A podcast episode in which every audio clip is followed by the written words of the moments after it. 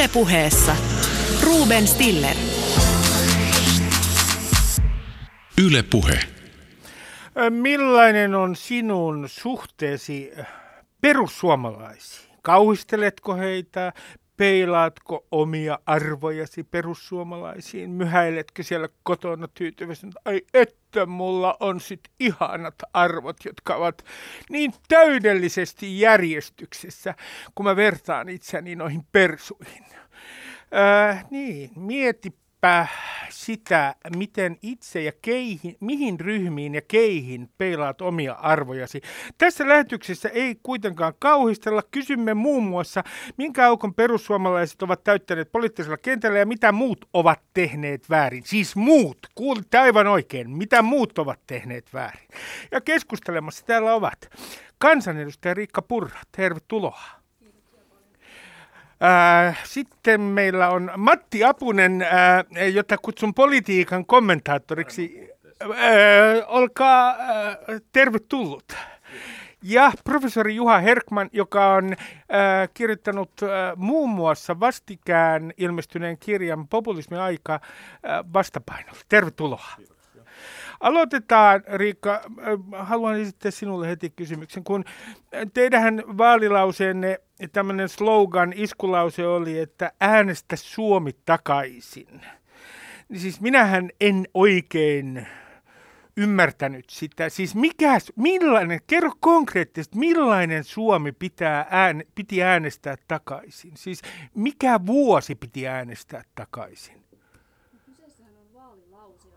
Käyttäneet jo presidentinvaaleista alkaen ja sitä myös näissä eduskuntavaaleissa käytettiin sen jotain rajaa lauseen rinnalla. Ja tietysti kun kysymys on vaalilauseesta, niin sen ei tarkoituskaan ole olla hirvittävän konkreettinen, ihan kuin vaikka kokoomuksen luotamme Suomeenkaan ei ole. Mutta totta kai täällä on iso tarina taustalla.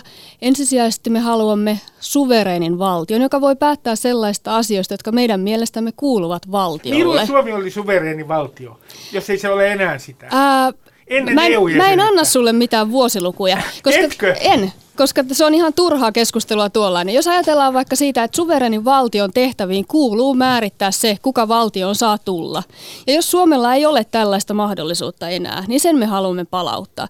Toisaalta, me, jos haluat puhua vuosikymmenistä, niin voin esimerkiksi muistuttaa, että meillä on joskus ollut semmoinen hyvinvointiyhteiskunta, jossa vanhuksia ei ole makuutettu lattialla, jossa lapset on päässyt hammaslääkäriin ja puheterapiaan ja niin edelleen, eikä siihen ole tarvittu sitä, että vanhemmat vievät ne yksityiselle puolelle hoitoon. Eli kyllä tämä on hyvin moni 80-luku. Siis, en sano sinulle 80-lukua. Ei tule Ei mitään. tule. Ei, ei kaivata maksalaatikkoa eikä karjalanpaistia sen enempää, vaan kysymys on ihan tällaista poliittisesta asiasta, joka voidaan eri sektoreilla määrittää hieman eri tavalla. No mä kysyn Matilta ja äh, Juhalta, että äh, tämä on nyt vähän kummallinen kysymys, mutta, jota ei ole tapana esittää, mutta mitä hyvää perussuomalaiset ovat tuoneet suomalaiseen politiikkaan?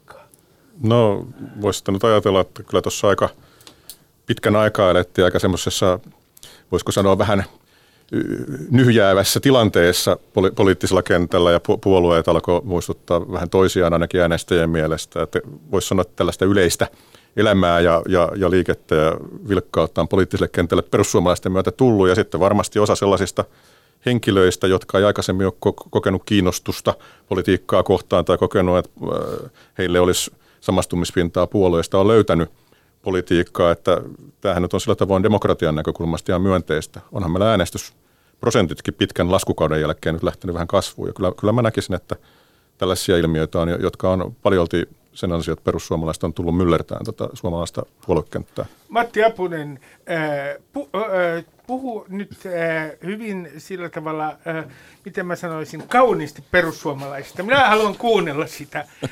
Se on kuin no, Peipposen lauvo. Voi.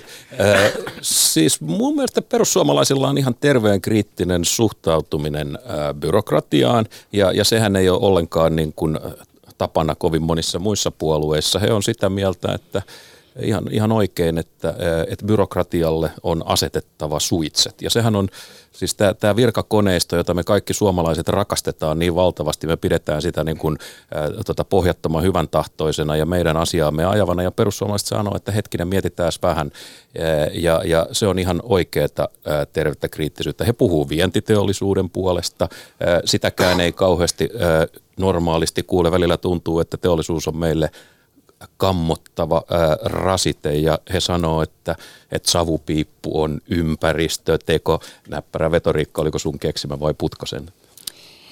Itse asiassa me emme sano savupiippu, vaan sanomme tehtaan piippu. Joo, mutta tota, näinhän se on. Ihan olen samaa mieltä tässä herrojen kanssa. Ää, jos otetaan vielä tähän se, että mikä, kun on kaikista puolueista on tietynlaisia stereotypioita puolueen ja äänestäjistä, niin, niin äh, Riikka, mikä on sinu, sinusta yleisin ja täysin harhaan johtava äh, stereotypia perussuomalaisten äänestäjistä? No se on tietysti se, että perussuomalaisia äänestävät juntit, kouluttamattomat ihmiset ikään kuin protestina tai jolla ei ole minkäänlaista poliittista käsitystä, ei, ei niin kuin ilmeisesti älyäkään ymmärtää poliittista keskustelua. Että on nyt todettu jo akateemisissa tutkimuksissakin, että meidän, meidän asiantuntijoiden määrä äänestäjissä lisääntyy hurjaa vauhtia ja nyt varsinkin näissä vaaleissa, niin me olemme nimenomaan perinteisiltä porvaripuolueilta napsineet aika paljon ääniä. Eli meidän äänestäjä kunta on kyllä hyvin heterogeenista. Eli, eli sinä haluat sotia siis sitä, sitä eh, mehevää stereotypiaa vastaan, että te edustatte rahvasta, jota Ei. jo fenomaanit yrittivät sivilisoida eikä oikein onnistunut. Öö, ei, kyllä niin kuin sanoin, niin meillä on hyvin heterogeeninen äänestäjäkunta, eli en nyt tiedä mitä tällä rahvaalla varsinaisesti haluat tai mihin haluat viitata. Mutta Käytän noin sitä yleistä... lainausmerkeissä ja hellästi puhun siitä. Niin, Kyllä, meillä on varmasti sitten rahvastakin mukana, mutta ylipäätänsä meidän äänestäjäkuntaa, siellä on sellaisia teemoja, jotka yhdistää näitä ihmisiä ihan riippumatta siitä, että minkälaisessa sosioekonomisessa asemassa tai minkälaisen koulutuksen, koulutuksen he ovat hankkineet. Joo, siis näistä viimeistä vaaleista ei kaiketi vielä suurempia tutkimuksia valmistunut, mutta oikeusministeri teettää vaaleista aina järjestelmällisesti tutkimuksia. Ja tota 2011-2015 vaaleistahan on, on kovinkin tarkkoja selvityksiä. Siellä just se osoittaa sen, että, että tämmöiset stereotyyppiset ajatukset, että perussuomalaisten äänestäjät olisi ollut silloinkaan jotakin yhteiskunnan luusereita tai, tai syrjäytyneitä tai pelkästään työttömiä.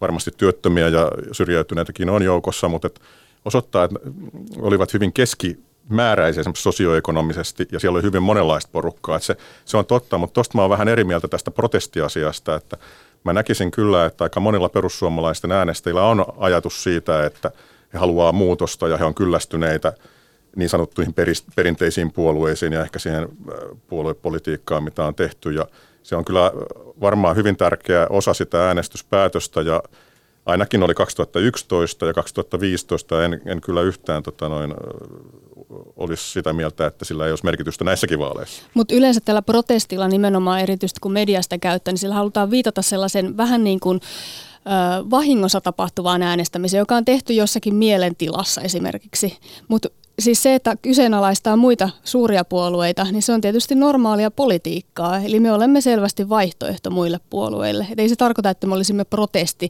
tai että äänestää, kun äänestää meitä, niin hän antaisi protestiäänen.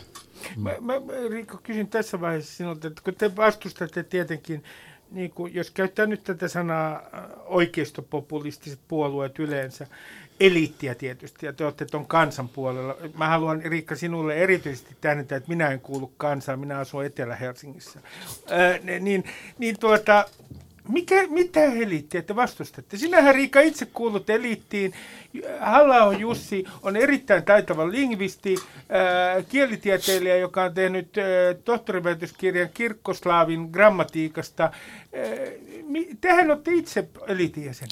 Voi Yleisradio, ettekö te kehity tässä argumentaatiossa? Ei, me ollenkaan. Kehity. Samoja Nimenomaan. kysymyksiä on esitetty meille varmasti kymmenen vuotta sitten. Itsekin olen tähän kysymykseen vastannut niin monta kertaa. Pidän vanhoista kysymyksistä. Tässä tutkimuksessa, johon viittasin aiemmin, se on joitakin kuukausia sitten ilmestyi Politiikka-lehdessä, niin tässä juuri kerrottiin, että perussuomalaiset, siellä on tietysti se eliitin vastainen niin kuin jonkunlainen segmentti, mutta noin yleisesti eliitin vastaisuus ei määritä perussuomalaisia. Itse asiassa Apusen Miten kanssakin niin? olen ollut Ei. pressiklubissa keskustelemassa tästä samasta asiasta. Mitä Eri mä- mieltä oltiin silloinkin, mutta, mutta kyllähän se kuuluu ää, tota, populistisen liikkeen peruseetokseen olla eliitin vastaan. Nyt kysymys on vain siitä, että miten eliitti määri- määritellään. Meillä voi olla ää, poliittista eliittiä, meillä voi olla mediaeliittiä, meillä voi olla taloudellista eliittiä. Eliittihän on helppo rakentaa. E- Eliittihän on, on tietyllä tavalla, sehän on, on niin kuin viholliskuva. Ja, ja jos sä väität, että te ette esimerkiksi puhu mediaeliitistä, tai teillä ei ole semmoista niin kuin ideaa, että on olemassa valtaa käyttävä mediaeliitti, jota teidän kuuluu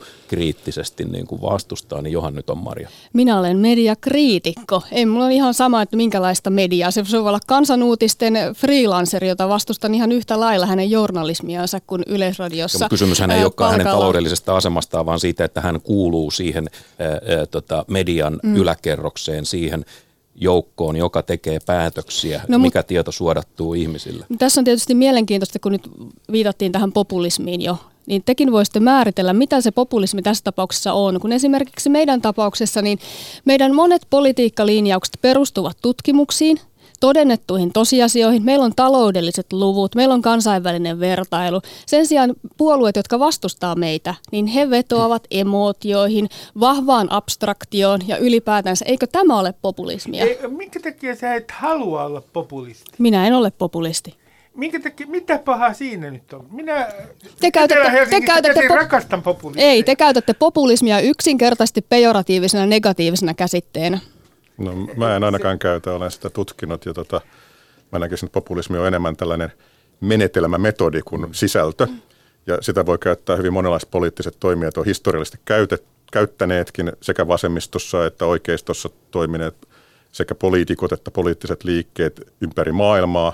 Ja, ja tota, kyllä mä näkisin siinä mielessä, tähän, että jos populismi määritellään sillä tavoin, että se on tällainen eh, poliittinen menetelmä, joka perustuu voimakkaiden vastakkainasettelujen varaan sillä tavoin usein juuri, että sitten siinä populismin määritelmässä korotetaan sitä kansan ja eliitin vastakkainasettelua, vastakkainasettelua, mutta se voi olla jotain muutakin, joka sitten, jolla pyritään vetoamaan kampanjoinnissa, mobilisoimaan ihmisiä, saamaan porukkaa yhteen, tuottamaan tämmöistä yhteistä ident- identifikaatiota, samastumispintaa, niin kyllä mä väittäisin, että perussuomalaiset tässä kampanjoinnissaan on sitä käyttänyt hyväkseen ja hyvin onnistuneesti. Sen takia mä sanoisin, että perussuomalaiset teki erinomaisen vaalikampanjan viime eduskuntavaaleissa juuri osittain erottautumalla muista. Mi- kerro vähän, mi- mikä oli sinun mielestäsi eh, heidän nerokkain vetonsa? No mä tiedän erokkaimpia vetoja, monet on korostanut sitä, että yksinkertaisesti se, että jos ajatellaan ihan markkinointia, niin se, että differentiaatio, tämmöinen erottautuminen on siinä hyvin tärkeä ja perussuomalaiset onnistuu erottautumaan hyvin muista puolueista. Heillä on, heillä on selkeä kirkas ö, oma ääni tietyissä, ö, tai se- selkeä viesti tietyissä asioissa, niin kuin maahanmuutto ja tämä ilmastokysymys tuli hyvin voimakkaasti ainoa, ainoa puolue, joka, joka kritisoi ilmastoähkyä. Mutta mä sanoisin, että siinä nero, nerokkainta ehkä oli se, että koska tämä maahanmuuttokysymys on selvästi, itsestään selvästi perussuomalaisten keskeinen teema ollut tässä halla aikana vielä enemmän, niin he itse asiassa eivät käyttäneetkään sitä kovin paljon tässä kampanjoinnissa. Voi olla niinkin, että se johtuu mediasta, joka ei halunnut nostaa sitä kampanjoinnissa esille, päästää keskustelua maahanmuuttokysymyksiin kovin vahvasti, mutta perussuomalaiset ö, otti tilan menemällä ehkä enemmän tämmöiseen perinteisen populismin teemoihin, ajatellaan vaalivideoita, just, justiin tätä eliitin vastaisuutta ja ikään kuin sitä pienen ihmisen puolustamista ja, ja, ja, ja sitä lähtökohtaa, että ei nyt vöyhötetä turhaan turhista asioista, vaan, vaan ihmiset saavat yksilöinä päättää ja, ja tota noin, heillä on oikeus myöskin, myöskin omiin ajatuksiin ja, ja omiin tota, etuisuuksiinsa. Ja tässä he onnistu varsin hyvin siirtämään ikään kuin sen painopisteen tänne, tänne perinteisen populismin näkemyksiä. Mä näkisin, että muut puolueet epäonnistu siinä, ne ei ollut tarpeeksi populistisia veto, vedotakseen äänestäjiin. Että mä, Matti. mun näkemys on tämä. Niin, mu- muista niin kun, jos haluaisi niin kun tiivistää jotenkin tämän, tämän perussuomalaisten niin kun vaali, vaalikampanjan, niin musta sen, sen perusideahan oli, oli niin sanoa ihmisille, että harmittaako hössötys. Tämä, tämä kaiken maailman niin kuin sekoilu ja hössötys, että tulkaa tänne, että täällä on teille puolue. Ja, ja, ja sitähän se oli. Meillä punavihreät ö, ottivat identiteettipolitiikan käyttöön, kuvitellen, että on olemassa vain yhdenlaista identiteettipolitiikkaa. Sen jälkeen perussuomalaiset tajusivat, että on olemassa niin kuin tämän punavihreän identiteettipolitiikan ikään kuin antiteesi tai peilikuva, tai siis se toinen versio identiteettipolitiikasta. He otti sen erittäin taitavasti käyttöön ja rupesi pelaamaan sitä samaa peliä, koska sinne reunoille oli jäänyt valtava määrä äh, niin kuin ottamattomia ääniä ja, ja äh, niin kuin mielipiteitä. Se oli se idea. Sitten sen kampanjan yksityiskohdat oli hyviä. Äh, äh, Jussi halla joka esiintyy näissä ryhmäväittelyissä pidättyväisenä, kun muut huutaa ja keuhkoo siinä, niin tota, Tämä oli varmaan kirjallinen ohje, eikö ollut Riikka, että, että odotat vuoroasi ja sen jälkeen sanot jotain rauhallista.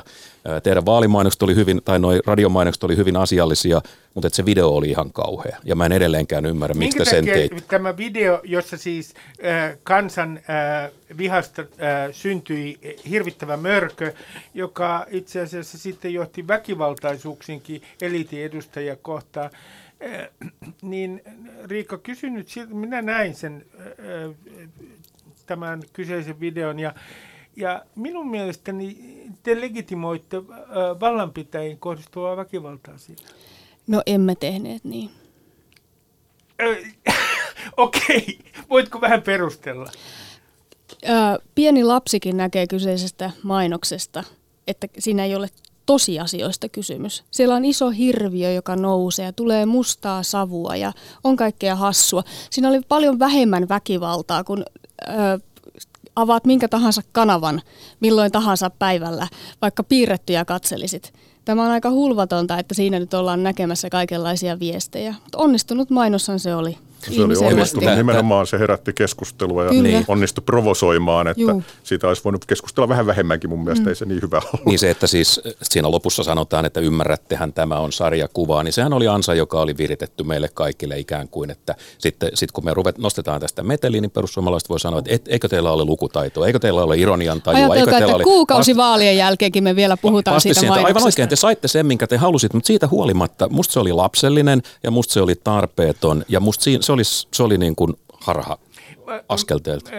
Vielä kuukauden jälkeenkin, vaalien jälkeen, niin kysyn Riikka sinulta, että, että kun yksi teidän keskeinen, Matti jo viittasikin siihen, yksi teidän keskeinen kikkanne tavallaan, jos saan käyttää tätä sanaa, on se, että te haastatte, teette mediasta osapuolen.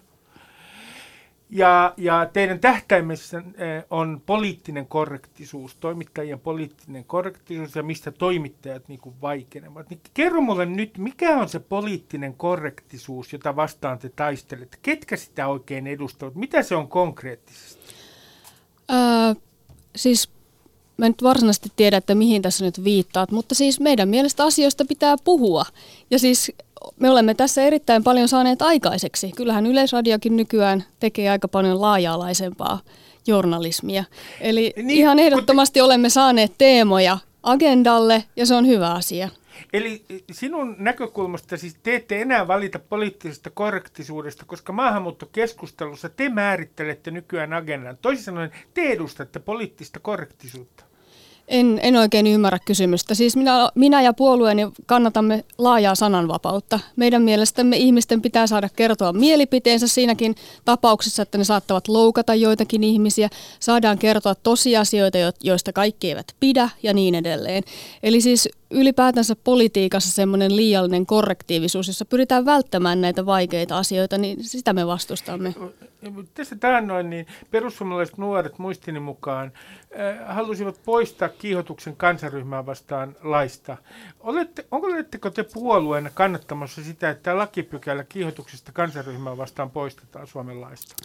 Öö, tuota, tätähän on eduskunnassa Jussi halla jo 2013 esittänyt ja myös meidän koko eduskuntaryhmä tuota viime vuonna. Ongelma ei ole siinä, että, että tämä on kriminalisoitu, vaan siinä osiossa sitä, mikä on ikään kuin tulkinnanvaraista, eli se niin sanottu vihapuheosio. Siis se, että tätä pykälää tulkitaan niin, että kun se kieltää jonkin mielipiteen, ilmaisun ja esillepanon, niin sehän rajoittaa silloin meidän sananvapautta. Ja meidän mielestäni, mielestämme niin tämä pitäisi nimenomaan olla vain silloin, kun uhataan rikoksella tai siihen yllyttämisellä, mutta millään muulla sanomisella ei pitäisi olla tämmöistä lainsuojaa. Mä, anteeksi muut keskustelut. Mä kysyn tästä vielä yhden tarkentavan kysymyksen. Toisin sanoen, teidän mielestänne siis se, että esimerkiksi mä äh, solvaisin äh, äh, jotain vähemmistöä tässä, niin mä saan solvata ihan rauhassa, kunhan mä en suoraan äh, kunhan mä en suoraan syyllisty siihen, että mä kehotan rikokseen tai väkivaltaan. No tämäkin tietysti pitää tulkita siinä tapauksessa uudelleen. Et siis kyllä sä saat sanoa mielipiteesi, totta kai, mutta sä olet täällä Yle Radiossa töissä ja sä olet koulutettu ihminen, mä uskon, että sä lähdet sellaiseen. Mm. Olet sinä. Tässä olet aivan oikeasti. Mm. Niin, ole hyvä Matti. Mun on nyt pakko kertoa yksi pieni, pieni tapaus tästä, koska tämä asia jäi mua vaivaamaan ja kyse oli näistä, näistä äh, Ylen järjestämistä äh, puheenjohtajien niistä puhetilais, puheilloista, jossa pidettiin puhe ja sitten sen jälkeen oli tentti. Ja ää, täytyy sanoa, että siis se ilta, jolloin, mä olin siellä siis kommentaattorina, ja se ilta, jolloin siellä oli perussuomalaiset, poikkes kaikista muista illoista hyvin ratkaisevasti yhdellä tavalla. Tunnelma siellä yleisön joukossa, paikalla oli siis paljon yleisöä, tunnelma oli hyvin kireä.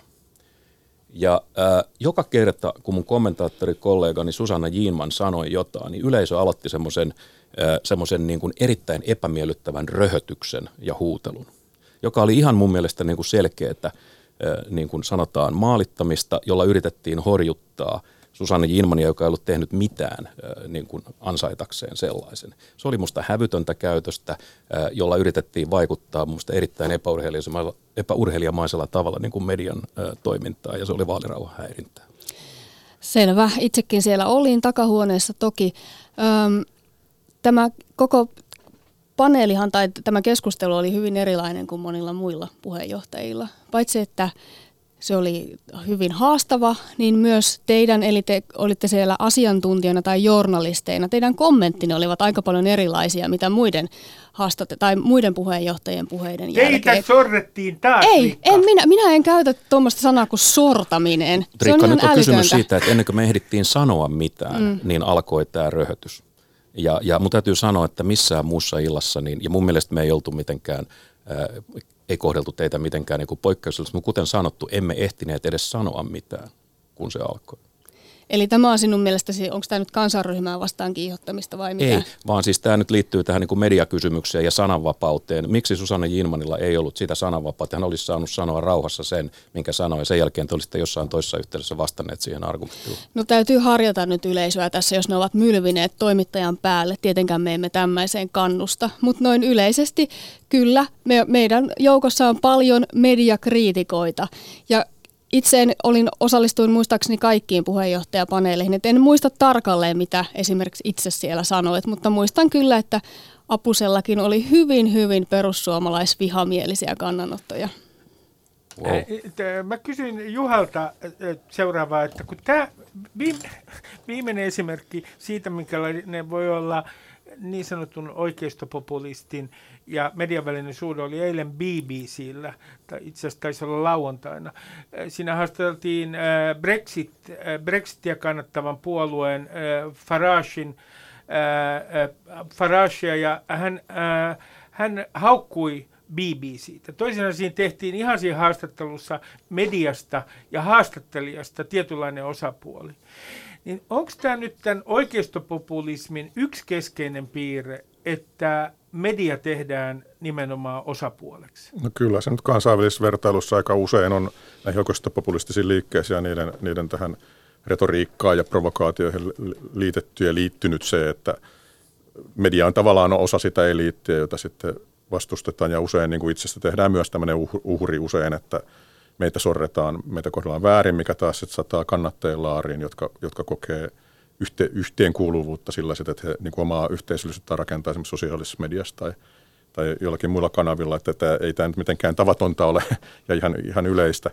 Mutta onko toimittajat, kun toimittajat nyt keskimäärin, mulla ei ole mitään tutkimusta tässä edessä, mutta kaikkihan tietää, että toimittajat on keskimäärin edustaa enemmänkin liberaaleja kuin arvokonservatiivisia arvoja niin ovatko toimittajat ikään kuin, ovatko toimittajat täysin viattomia? He eivät ole vaienneet mistään. Koko ajan perussuomalaiset syyttää toimittajakuntaa, vai onko niin, että, että toimittajakunta on jollain tavalla ollut puolueellinen? Mitä sanoo Matti Apunen?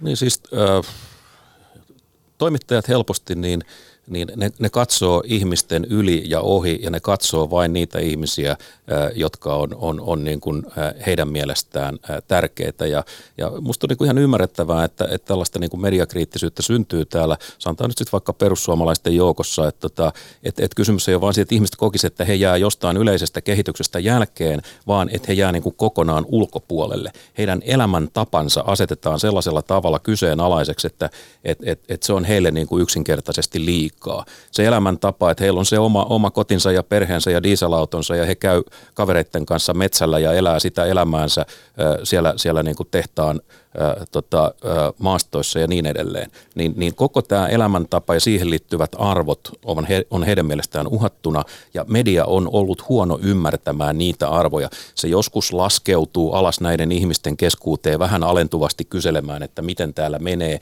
ja tekee pikkureportaasin ja häipyy ja selkeä niin kuin meno jatkuu niin kuin, niin kuin ennenkin. Että tästä on ehkä niin kuin kysymys. Mä otan nyt, otetaan, heitetään tähän pöytään hallitusneuvottelut, josta Jussi halla on sanonut, ne ovat taktista teatteria. Äh, Riikka, äh, kerro nyt konkreettisesti, millä tavalla ne ovat olleet taktista teatteria? No sosiaalidemokraatit on, ovat pitkään jo olleet sitä mieltä, että meidän kanssa ei oikein voi tehdä yhteistyötä. Kuitenkin meille lähetettiin hallitustunnustelukysymykset, mihin täysin rehellisesti ja uhoamatta vastasimme oman ohjelmamme perusteella. Mutta ilmeisesti näitä ää, puolueiden välisiä yhteyksiä oli solmittu ja vähän niin kuin pidemmän aikaa sitten?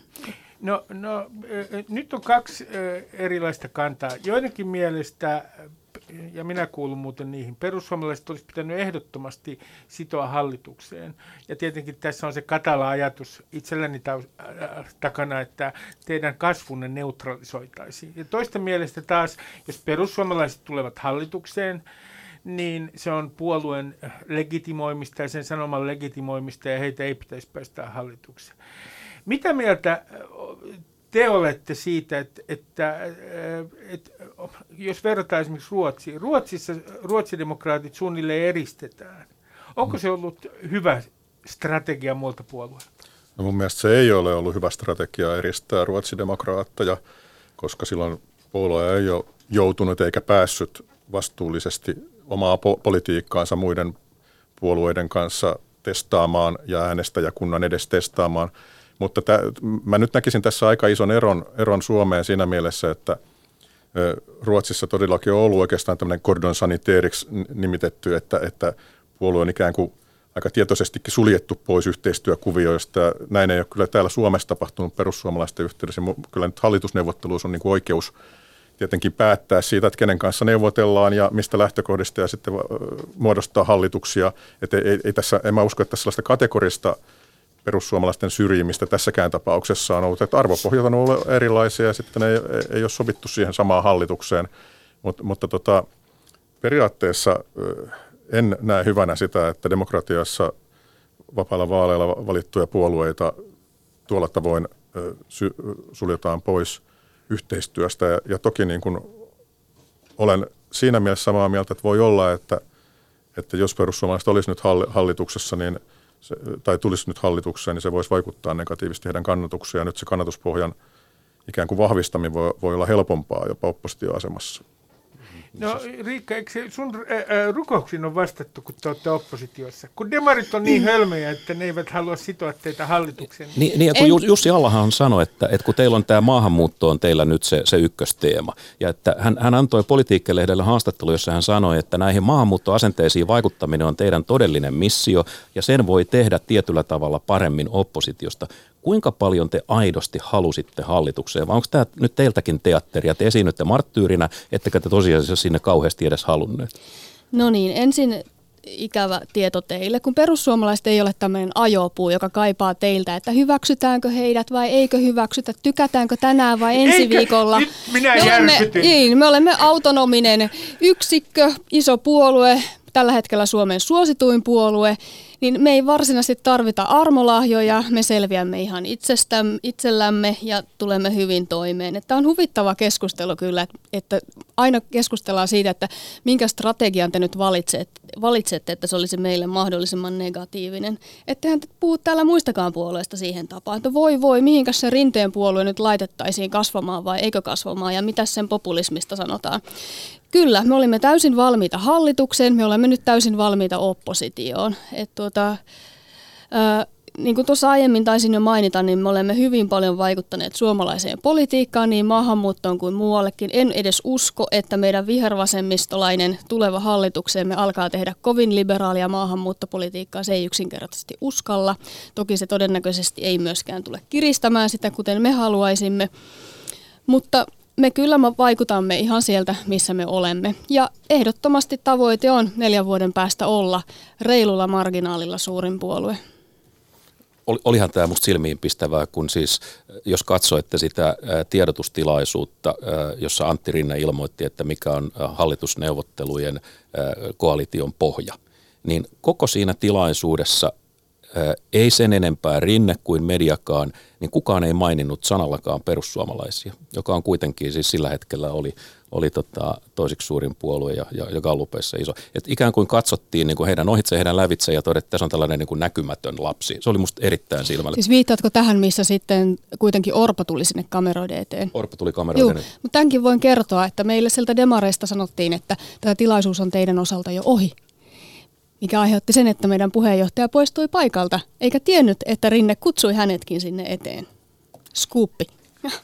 Äh, mutta Riikka, täsmälleen yhtä asiaa vielä, kun tässä puhuttiin aikaisemmin identiteettipolitiikasta, niin eikö teillä ole nyt tavallaan semmoinen aivan niin kuin avioliitto, no identiteettipoliittisessa mielessä vihreiden kanssa? Te niin kuin vahvistatte toisianne. Ja oikeastaan te voit, vois sanoa näin, että vihreiden, vihreiden on, äh, rukouksiin on vastattu, kun te olette olemassa – ja teidän rukouksiinne on vastattu, kun vihreät ovat olemassa. Niin, olen ehkä vähän väärä ihminen vastaamaan tähän, kun itse pyrin välttämään tuota identiteettipolitiikkaa. Vihaan sitä ihan oikealla niin, ja vasemmalla. Mik, miksi, hetkinen, mm. hetkinen, siis millä tavalla, missä mielessä, kerro täsmällisesti, miksi vihaat identiteettipolitiikkaa? Perussuomalaiset on identiteettipoliittinen liike. Voisitko perustella jotenkin tätä? Voin perustella, mm. vaihteen vuoksi. Mm. Tuota, äh, äh, perussuomalaiset ensinnäkin korostaa nimenomaan kansallista identiteettiä. Silloin on ollut Atano muun muassa se sinänsä median täkyksi heitetty äh, kulttuuripoliittinen ohjelma, jossa määriteltiin jopa suomalainen kulttuuri hyvin tarkkaan ja minkälaisessa suhteessa suomalainen kulttuuri on äh, äh, postmodernismi. Toisin sanoen, että koko ajan määrittelette siitä, Siitä kuka on, on neljä vuotta. Siitä, oletko lukenut meidän uusia ohjelmiamme? Ole, sä, väitätkö näin, että olitte ennen identiteettipoliittinen liike ja nyt olette jollain tavalla muuttunut? Ää, Meillä on toimijoita, jotka harrastavat identiteettipolitiikkaa. Itse en ehkä kuulu niihin.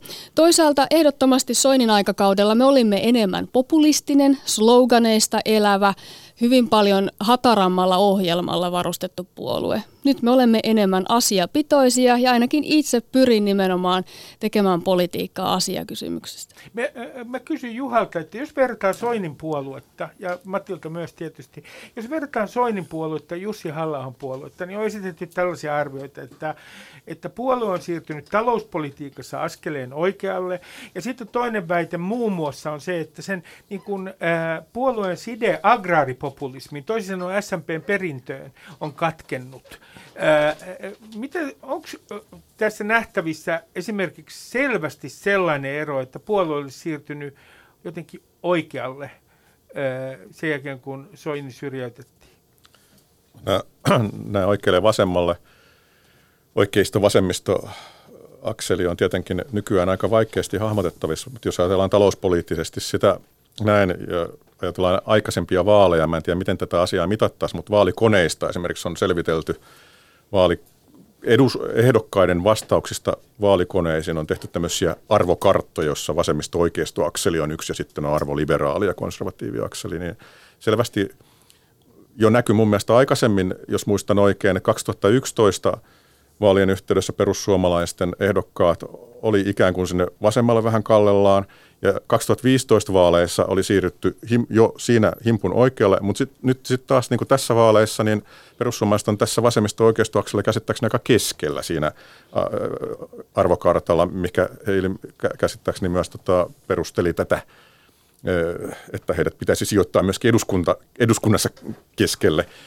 Mutta taas sitten näissä vaaleissa selvästi tämän arvokartan perusteella oikeastaan kaikki puolueet siirtyy piirun verran vasemmalle johtuen edellisestä hallituskaudesta, joka, jota pidet, katsottiin, että se edusti hyvinkin oikeistolaista politiikkaa talouspoliittisessa mielessä ja nyt tuli tämmöinen ikään kuin vastaliike siihen. Että kyllä tässä on pikkasen nyt ehkä ristiriitaa myöskin ja epäselvyyttä. Mulle, mulle ei ainakaan ihan täysin selvä ole se perussuomalaisten talouspoliittinen linjaus, että he, heillä on hyvin selkeitä näkemyksiä monista muista kysymyksistä, mutta, mutta se, miten esimerkiksi puheenjohtaja halla esiintyy julkisuudessa, niin hän, hän kyllä on minusta aika oikealle kallellaan näissä talouspoliittisissa kannanotoissaan. Hän, hän edustaa tai markkinoi tällaista hyvinkin vapaata markkinataloutta. Valtion rooli pitäisi olla hänen mukaansa aika pienikin itse asiassa monissa yhteyksissä. Hän on veropoliti- veropoliittisesti enemmän oikealle kuin vasemmalle kallellaan ja monia tällaisia kysymyksiä on. Että kyllä mä niin kuin sanoisin, että niistä ajoista, kun Soini lanseerasi tämän, että perussuomalaiset on työväenpuolue ilman sosialismia, niin talouspoliittisesti on siirrytty oikealle, mitä tulee puheenjohtajan kannanottoihin ainakin. Kyllä, kyllä, kyllä, musta, se on, kyllä, kyllä musta se on aika selvää, että se menee suurin piirtein näin, näin niin, kuin, niin kuin Juha sanoi, että, että 2011 ää, silloiset perussuomalaiset painotti paljon enemmän julkisen sektorin ensisijaisuutta. Ää, nyt kun katsoo heidän vaali, ää, vaaliohjelmaansa, niin siellä puhutaan paljon yksilön vastuusta. Ää, siellä, siellä ää, se aloitetaan se ohjelma sillä, että puhutaan leikkaustarpeesta, siis tämmöistä kuripolitiikasta taloudessa. Siellä puhutaan myönteiseen sävyyn paikallisesta sopimisesta, joita pidetään niin kuin yleisesti oikeistolaisena tunnusmerkkeinä. Siinä tosin teillä rohkeus loppu kesken, että yleissitovuutta, työehtosopimusten yleissitovuutta te edelleen kannatatte ja, ja, ja sitä mä en oikein voi ymmärtää, koska sehän on paikallisen sopimisen niin kuin suurin, henkilökohtaisen sopimisen suurin rajoite, että miksi te siinä kohtaa juuri niin kuin pysähdytte. Mutta mut näin on kyllä käynyt, että tällaista siirtymää ainakin talouspolitiikassa oikealle on ihan selvästi tapahtunut. Ja, ja nyt musta se iso kysymys vaan niin kuin teidän kohdalla on se, että oletteko te tästä eteenpäin todella yhden asian liike vähän niin kuin ruotsidemokraatit, onko teillä niin kuin paljon, selvästi laajempi agenda, joka puhuttelee keskiluokkaa laajemmin ja, ja musta näyttää siltä, että olette siihen suuntaan menossa. Kyllä, meillä on hyvin monelta politiikan sektorilta ohjelmia. Se, että media monestikaan ei ole kiinnostunut kuin maahanmuutosta, niin se on toinen asia, mutta kyllä meillä on. Meiltä ilmestyy ennen vaaleja hyvin monta uutta ohjelmaa. Oletteko te mennyt oikealle? Öö, Talo, me, nimenomaan talouspolitiikassa. Niin, oikeisto, oikeisto vasemmisto jaottelu ylipäätänsä, kun siis kyseenalaistan sen mielekkyyttä aika paljon nykypäivänä. Eli se, että, että jos meitä nyt on sinne oikealle himpun verran siirretty, niin samaan aikaan monet muutkin semmoista, esimerkiksi juuri se työväestö, mihin täällä viitattiin, niin työväestön ylipäätänsä profiili on muuttunut ihan yhtä lailla. Ja se, että jos me puhutaan leikkauksista, niin meidän leikkauspolitiikka on nimenomaan juuri sitä, että meidän pitää priorisoida. Meillä ei ole mahdollisuutta kustantaa esimerkiksi hyvinvointiyhteiskuntaa Klassinen oikeistolaisen talouspolitiikan tai, ominaisuus. Vaan nimenomaan priorisointi on sitä, että meillä esimerkiksi olisi mahdollista hoitaa meidän meidän hei, tuota, ylipäätänsä vanhukset, vammaiset, sairaat, lapset paremmin kuin nyt, mutta se edellyttää sitä, että me emme voi tehdä sitä kaikille, jotka tänne esimerkiksi tulevat, tai että meidän pitää karsia täysin turhia menoja. Että tekeekö tämä nyt meistä sitten oikeistolaisia Tekee. vai vasemmistolaisia? Miks, että me haluamme sä... parantaa hyvinvointiyhteiskuntaa, Kyllä, se tekee oike, meistä oikeistolaisia. Mm. Oikeistolaisilla on omat käsityksensä, miten hyvinvointiyhteiskuntaa mm. parannetaan. Se, mitä sä äsken kuvasit, kuuluu nimenomaan siihen keinovalikoimaan. Mutta miksi sä pelkäät tätä oikeistolaisuutta? Me, Mikä siinä, en, miksi en lainkaan pelkää, mutta tuota, esimerkiksi kokoomuksesta me eroamme merkittävällä tavalla juuri näiltä kohdin. Kokoomuksessa on tämmöistä pro-business-ajattelua, kun taas me, joka olemme erittäin niin kuin yrittäjämyönteinen puolue, meillä on kaikista eniten yrittäjiä muun muassa kansanedustajista, niin me ajamme pient, pienten yrittäjien asemaa ja et, niin kuin aseman parantamista ja etua. Toisaalta me vastustamme saatavuusharkintaa juuri siitä syystä, että se heikentää julkista siis taloutta, kyllä, julkista taloutta ja suomalaisen duunarin Että voisi asemaa. ajaa iso, isojenkin yritysten asiaa, ne kuitenkin työllistää Suomessa kaikkein Oletko eniten. kuullut meidän vientiteollisuuspolitiikasta? No niin, sä äsken vaan sanoit, että me ajetaan pienten yritysten asemaa. Mä, mä kerron tässä vaiheessa kuuntelijoille vielä kerran, ketkä täällä ovat paikalla. Riikka Purra on äh, perussuomalaisten kansanedustaja, Matti Apunen on politiikan kommentaattori ja Juha Herkman on Helsingin yliopiston professori, joka on kirjoittanut kirjan populismista ja tutkii populismia. Mutta kun puhutaan tästä ää, ää, ja ihmetellään sitä, että miksi perussuomalaiset on tällä hetkellä Gallupin mukaan suurin puolue, niin siinähän voi sitä ihmetellä. Mutta minusta on äh, niin kuin itse asiassa harvinaisempaa nykyään se, että keskusteltaisiin vähän syvemmin siitä, että mistä perussuomalaisten nousu niin kuin johtuu. Mi- mikä on Juha Herkman, mikä oli suomalaisella puoluekentällä se aukko? Mikä oli se sosiaalinen tilaus, mihin ö, perussuomalaiset, minkä perussuomalaiset valtasivat? Puhutaanko nyt viime vaaleista vai esimerkiksi 2011 vaaleista, kun perussuomalaiset nousi Silloin, jytky? kun, ta- silloin kun tapahtui jytky.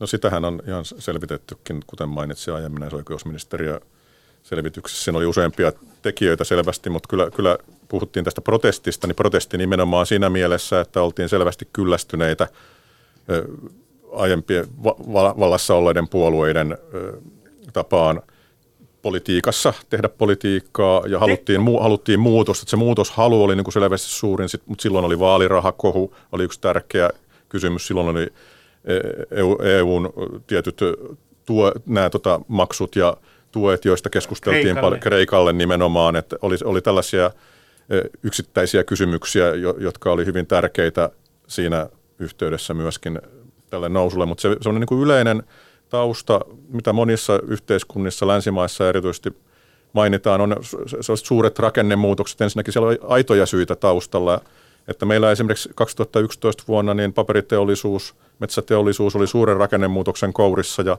perussuomalaiset sai paljon kannatusta Kymenlaaksossa, jossa laitettiin tehtaita alas ja siirrettiin tuotantoa esimerkiksi Aasiaan. Ja, ja tota noin, oli, että tämmöisessä niin kuin epävarmuuden tilanteessa niin saadaan äänestäjä liikkeelle selvästikin tällaisilla teemoilla, mitä perussuomalaiset nosti esille. Ja, sit, ja, ja tota, on, niin kuin vaikka me puhutaan keskiluokkaistumisesta ja siitä, että hyvinvointi yhteiskunnassa eletään, niin kyllä tällainen niin kuin eriarvoisuuskin on lisääntynyt ja epävarmuus jatkuvasti. Meillä on enemmän ja enemmän koko ajan sellaisia ihmisiä, jot- jotka kokee jotenkin eh, tilanteensa silleen, että, että he eivät ole täysin varmoja tai, tai haluavat jotakin varmuutta tulevaisuudesta en, enemmän kuin, kuin mitä tota, ehkä sen hetkiset muut puolueet pystyvät lupaamaan tai se poliittinen tilanne. Tämä on hyvin mielenkiintoista, koska yksi semmoinen ilmiö, josta nyt esimerkiksi Hesari on tehnyt sarjaa, ja siitä hän on kirjoittanut muun muassa tuo Juha Siltala aikaisemmin äh, kirjan, on tämä keskiluokan epävarmuus. Niin onko nyt niin, että yksi syy, minkä takia nyt perussuomalaiset kasvaa koko ajan, niin on jonkinlainen keskiluokan epävarmuus. Ja mä en tarkoita nyt sitä, että keskiluokka olisi kovaa vauhtia murenemassa Suomessa, vaan tarkoitan sitä, että keskiluokan ikään kuin tu- tulevaisuushorisontti monilla on niin kuin aika pessimistinen. Nimittäin Trumpin kannattajissa esimerkiksi huomattiin, että eivät he olleet sosioekonomisesti mitenkään erityisen köyhiä, mutta heidän käsityksensä tulevaisuudesta oli varsin pessimistinen. Mm. Keskiluokkahan voi Suomessa tällä hetkellä suhteellisen hyvin. Se täytyy ensin sanoa, että kun meillä usein puhutaan tätä keskiluokkakysymystä, niin me silloin kun mä olin vielä Evassa töissä, me tehtiin iso keskiluokkatutkimus ja huomattiin, että, että tulonmuodostus mielessä niin keskiluokka on pitänyt pintansa aika hyvin verrattuna ä, muihin luokkiin, niin kuin hyvä, hyvä ja pienituloisiin. Että sellaista akuuttia hätää meillä ei ole, mutta epävarmuutta joo, ihan varmasti.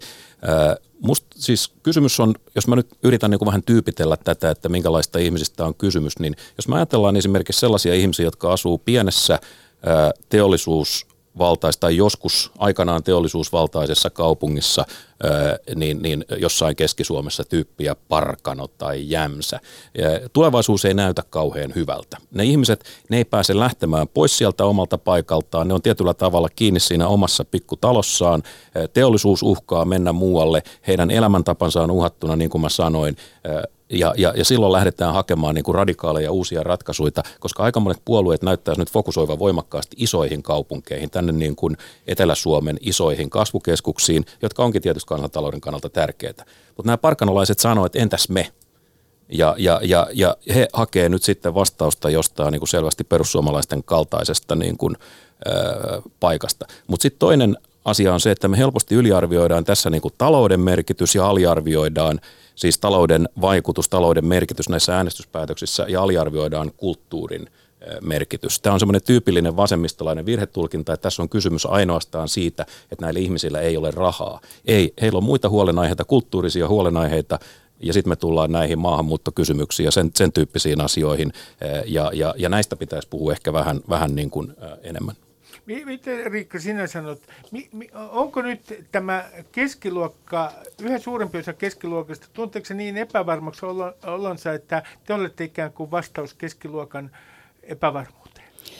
No kyllä tässä mielestäni edellä oleva analyysi oli ihan osuva sikäli, että erityisesti täällä Uudellamaalla tai Helsingissä monesti unohtuu se, että Suomi on hyvin iso maa ja aika jakautunut. Et meidänkin äänestäjät tuolla maakunnissa ovat aika lailla erityyppisiä ihmisiä kuin taas Helsingissä tai Tampereella tai Turussa tai ylipäätänsä Uudellamaalla. Että kyllä tällainen vahva pettymys ja epätoivo, kun se yhdistyy siihen, että miten itse tulee toimeen, miten lapset selviävät, mikä on tulevaisuus ja sitten samalla sellainen ylhäältä päin tuleva tietynlainen syyllistäminen siitä – omasta elämäntavasta tai ruokavaliosta tai autolla ajamisesta tai siitä, että ei halua ö, antaa verorahojansa kaikille maahan tuleville, niin nämä on semmoinen yhdistelmä, että Mi- Kyllä. Mikä, mikä Riikka on tämä seuraava kulttuurisota? Kun, siis, muistaakseni kulttuurisotia on ollut puhetta kasvisruokailusta, koulujen kasvisruokailusta ja sitten on ollut suvivirrestä taistelu, se, joka oli, tämä oli ihan verrattava. Niin mikä tämä seuraava kulttuuritaistelu tulee oikein olemaan? Tuleeko se liittymään yhä enemmän, siis tämä on kysymykseni, tuleeko se liittymään yhä enemmän tähän ilmastonmuutokseen ja elämäntapavalintoihin? En kyllä osaa sanoa. En ole tämän identiteettipolitiikan niin kuin suuri asiantuntija. Kauhuksesi voin kertoa muun muassa, että olen kasvissyöjä, ollut yli 20 vuotta. Nyt olen niin järkyttynyt, mm, että en tiedän. tiedä mitä ota, ota vähän vettä.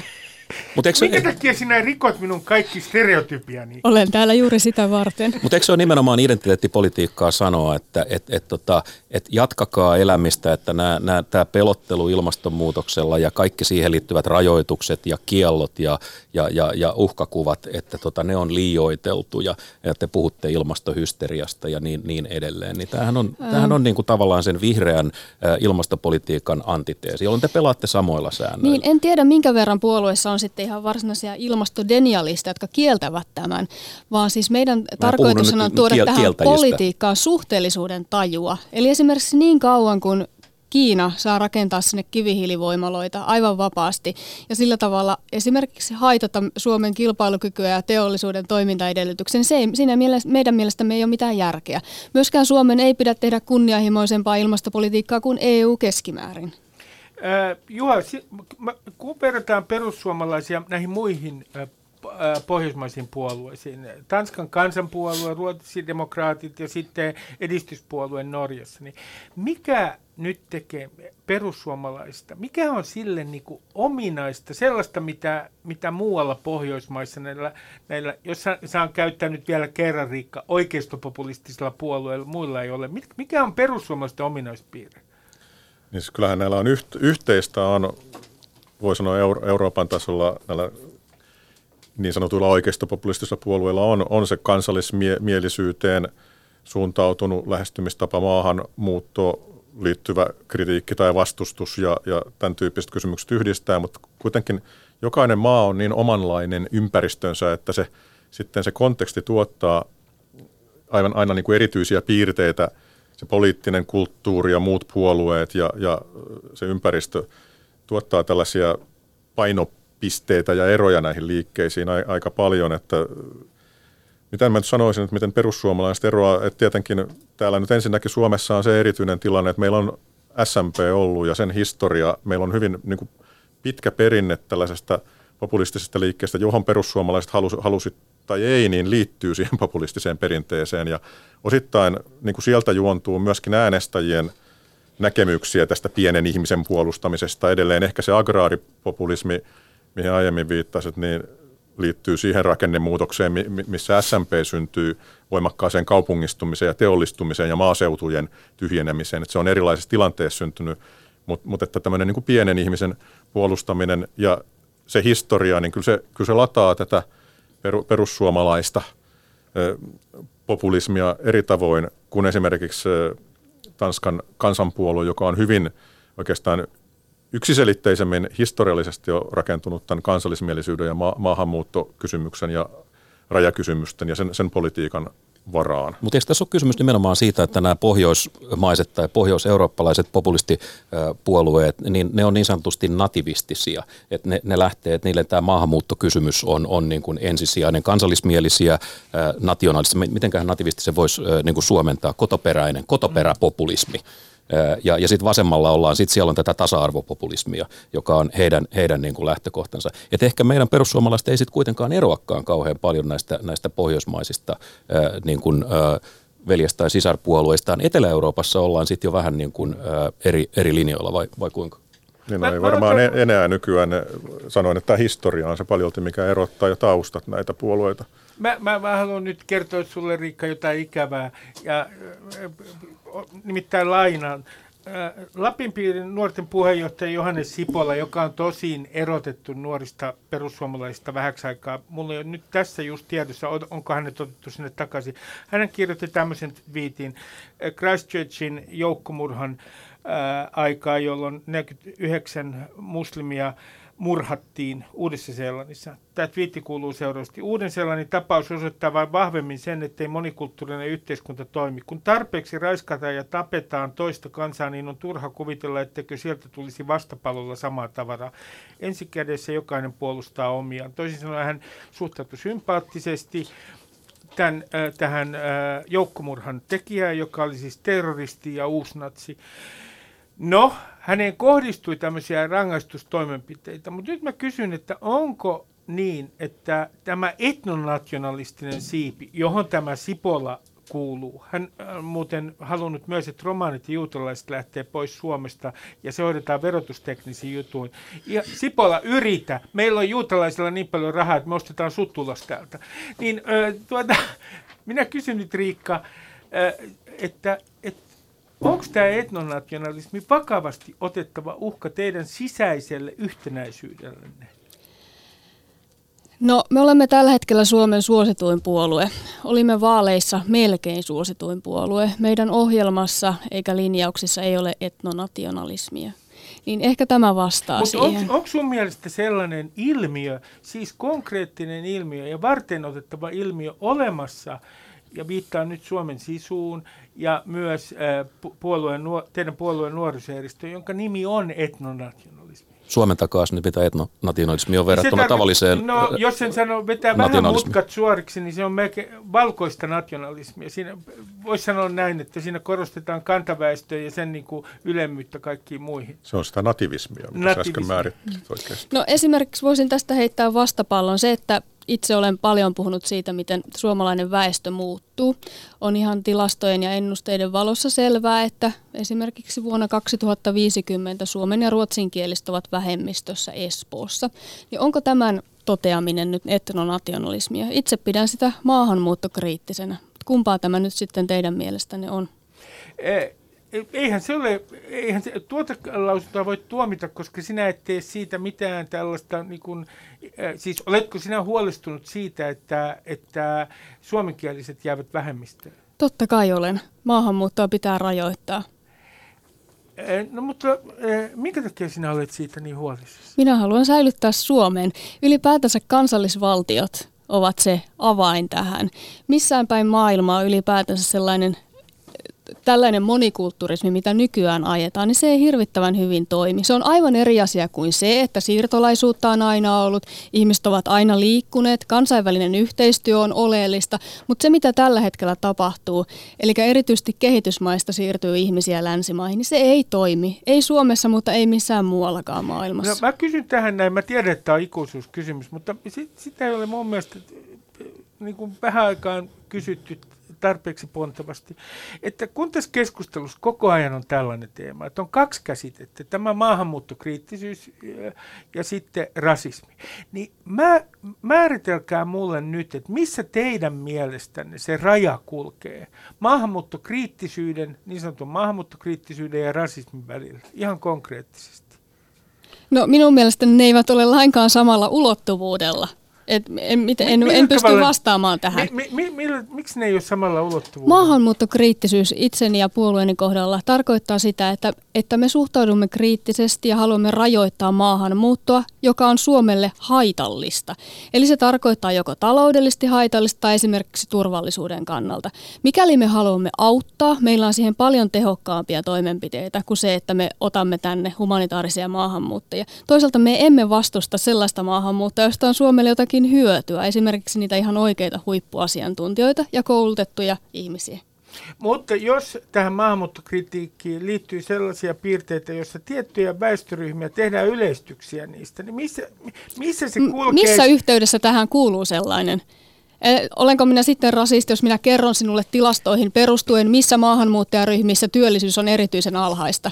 Onko se vielä sallittua vai onko se kiellettyä? No, mä kysyn sulta, mä tiedän, että sä tuomitset tämän lausunnon, mä niin kuin on tuominut Jussi halla mutta otetaan vaikka tämä esimerkki. Ano Turtiainen, nykyinen kansanedustaja, just valittiin eduskuntaa. Hän vuonna 2015 sanoi, että turvapaikanhakijoiden vastaanottokeskuksiin kohdistuneita tuhopulton yrityksiä että ne on eliminointitehtäviä, jotka ovat tärkeitä itsenäisyytemme ja turvallisuutemme puolustamisessa. Ja sitten hän sanoi, kun hän sai tuomio, että tässä porukassa tuomio on vain sulkahattuun. halla on tuominnut tämän lausunnon. Se on äh, halla mielestä erittäin harkitsemattomasti sanottu. Mutta nyt mä kysyn näin, että onko tämä Ano Turtiainen rasisti? Ää, siis tässäkin, tässä on kysymys typerästä lausunnosta, joka on annettu. En mä tiedä, mitä tekemistä sillä rasismin kanssa nyt on. Siis hän on sanonut oikein tökeröllä tavalla. Mutta mikä tässä on se rasismiosuus nyt sitten sinun mielestäsi? No, Vai siis viittaatko tällä rasismilla yksinkertaisesti siihen, että se on ikävästi sanottu ja negatiivinen lausunto? No kun tässä lausunnossa tämä kohdistetaan turvapaikkahakijoiden vastaanottokeskuksiin, jotka mm. ovat siis maahanmuuttajia, ja heidät pitää eliminoida, niin siis tämä ei ole mitään rasismia sinun mielestäsi. Eikä sinä nyt ihan niin sanota, että turvapaikanhakijat pitää eliminoida. Ää, siinä sanotaan, että... Nä, Tässä on typerä lausunto, enkä itse koskaan sanoisi näin, mutta en ymmärrä, miksi se on rasismia. Se on väärä lausunto ja hän on saanut sitä tuomionsa, eikö näin ole? Rikos on tapahtunut. Okei. Tähän ihan loppuun kysyn teiltä Juhalta ensiksi, äh, että jos katsotaan tätä tulevaisuutta, niin voidaanko nyt sanoa näin, että populistit ovat tulleet jäädäkseen? Että seuraavat kymmenen vuotta meidän on turha odottaa Euroopassa ja Suomessa, että he katoavat minnekään. No kyllä tässä ympäristössä niin paljon on sellaisia tekijöitä, että, että en mä nyt ihan välittömässä lähitulevaisuudessa näe, että miksei populistit voisi menestyä jatkossakin populismin eliniän odote on paljon pitempi kuin, kuin, kuin luullaan. Me ei olla vielä ei olla edes niin kuin populismin katossa, että siis suosio ei ole vielä edes huipussa. Eli Matti, sun ennustuksesi on se, että, että populismi tulee niin kuin olemaan entistä voimakkaampi liikepolitiikassa? No me vähän mittailtiin tätä asiaa, että mikä olisi Suomessa tällainen populismin potentiaali, ja me päädyttiin Evas siihen, että se on noin 25 prosenttia, ja, ja siihen on vielä vähän matkaa, että kyllä tilaa on vielä, vielä totta perussuomalaistenkin kasvulle. Minä kiitän teitä keskustelua. Täällä on ollut Riikka Purra ää, perussuomalaisista, joka on nyt sitä mieltä, että kylläpä toi Yleisradio onkin niin reilu talo. Täällä on Matti Apunen, politiikan kommentaattori ja professori Juha Herkman. Kiitoksia teille ää, keskustelusta. Ja minä palaan lopuksi tähän kysymyksiin. Kun te peilaatte siellä kotona sitä omaa identiteettiä ja laitatte niitä omia arvojanne pikkuporvarillisesti järjestykseen ja olette niin tyytyväisiä itseenne, niin mitä jos joskus miettisitte, että te itse asiassa projisoitte. Miettikää